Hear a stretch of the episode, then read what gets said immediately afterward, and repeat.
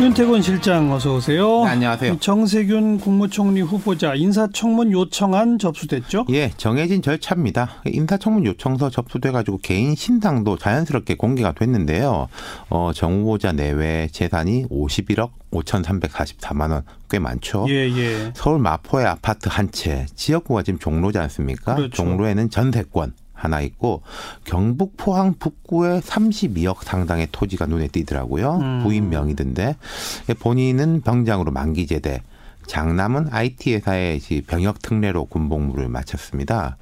문 대통령은 임명동의 요청 사유서에서 육성 국회의원으로서 국회의장, 당대표, 원내대표 등의 경력을 통해 쌓은 풍부한 정치적 경륜과 역량을 바탕으로 국회와의 협력을 통해 산적한 갈등 과제와 입법 현안 등을 원만하게 조율해 나갈 최적의 국무총리 후보자다. 이렇게 이유를 설명했습니다. 예. 국회와의 협력, 이게 이제 눈에 띄죠. 그러니까 국회의장을 지냈 다라는 게 좀 핸디캡으로도 작용되지 않습니까? 그런데 그걸 이제 역으로, 그렇죠, 강점으로 장점으로 예. 내세운 거죠. 그렇죠. 예. 청문회 그럼 언제 하게 되나요?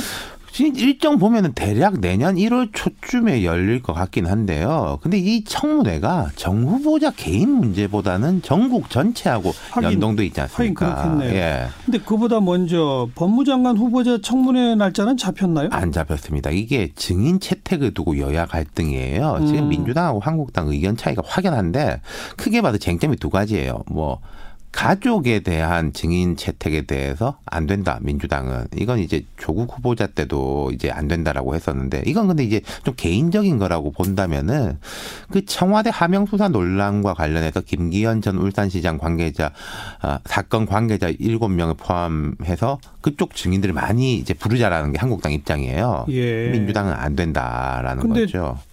그 청와대 하명수사권을 왜 추미애 장관 후보자한테 자, 이유는 두 가지입니다. 일단 법무부 장관 후보자인 거잖아요. 그렇지만 그 직접 네. 관련은 없죠. 근데 그 당시에 추미애 당대표였을 거예요. 그렇죠. 그렇죠? 예, 한국당은 그 송철호 현 울산시장이 단수로 민주당 후보 지금 이제 맥락을 보면은 김기현 전 시장에 대한 수사 문제가 있고 송철호 전 울산시장이 단수로 공천받을 때 다른 예. 후보자들한테 뭘 이렇게 주저앉히면서 뭘 했다 이런 의혹이잖아요. 예. 그때 마침 당대표가 추미애 후보자였다. 예. 그러면은 당신 알고 있는 거 있을 거 아니냐. 예. 설명해봐라. 예. 이런 거니까 이 부분에 대해서 민주당이 특히 강력하게 방어하고 있는 거죠. 네. 물론 장관 후보자 청문회는 극단적인 경우에 청문회 안 해도 장관임이 가능합니다. 그렇죠. 그러면은 그 부담은 고스란히 총리 청문회로 넘어가지 않겠어요? 그렇겠죠. 만약에 그렇게 된다면 네. 총리는 인준투표가 필수니까요. 근데 아무튼 법무장관 청문회도 못 잡았다. 네. 게다가 지금 필리버스터 하고 있잖아요. 그렇죠. 근데 일단 표면적으로 한국당이나 다른 정당들이 청문회하고 필리버스터 상황을 연결시켜 놓고 있진 않아요.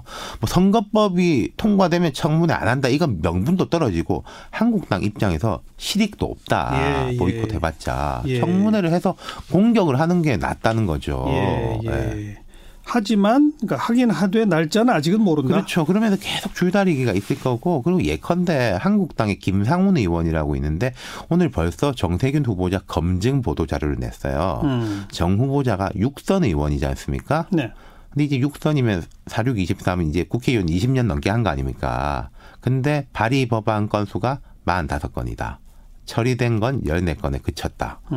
그러면은 다시 작긴 작아요. 국회의장 한 2년 빼고 당대표 한 기간 빼놓더라도 지금 11월 기준으로 20대 국회의원들의 1인당 평균 법안 발의 건수가 68건, 통과율은 29%, 30%니까 한 20건 정도 통과가 되는 건데 예. 그럼 남들 3년 한 거하고 6선 하는 동안 한 거하고 물론 법안 발의가 전부는 아닙니다만은 비슷하다는 거죠.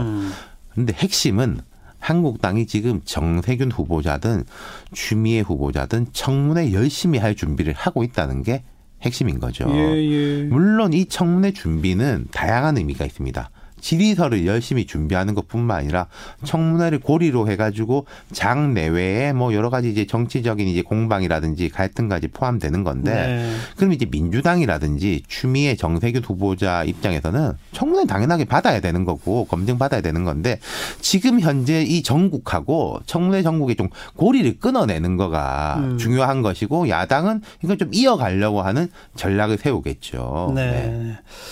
일단은 연말까지는 국회에 돌아가는 건 먼저 봐야 되고 그렇죠. 그다음에 아마 청문회 일정이 이거 갈 것 같네요. 맞습니다. 네. 수고하셨어요. 감사합니다. 윤태곤 실장이었어요.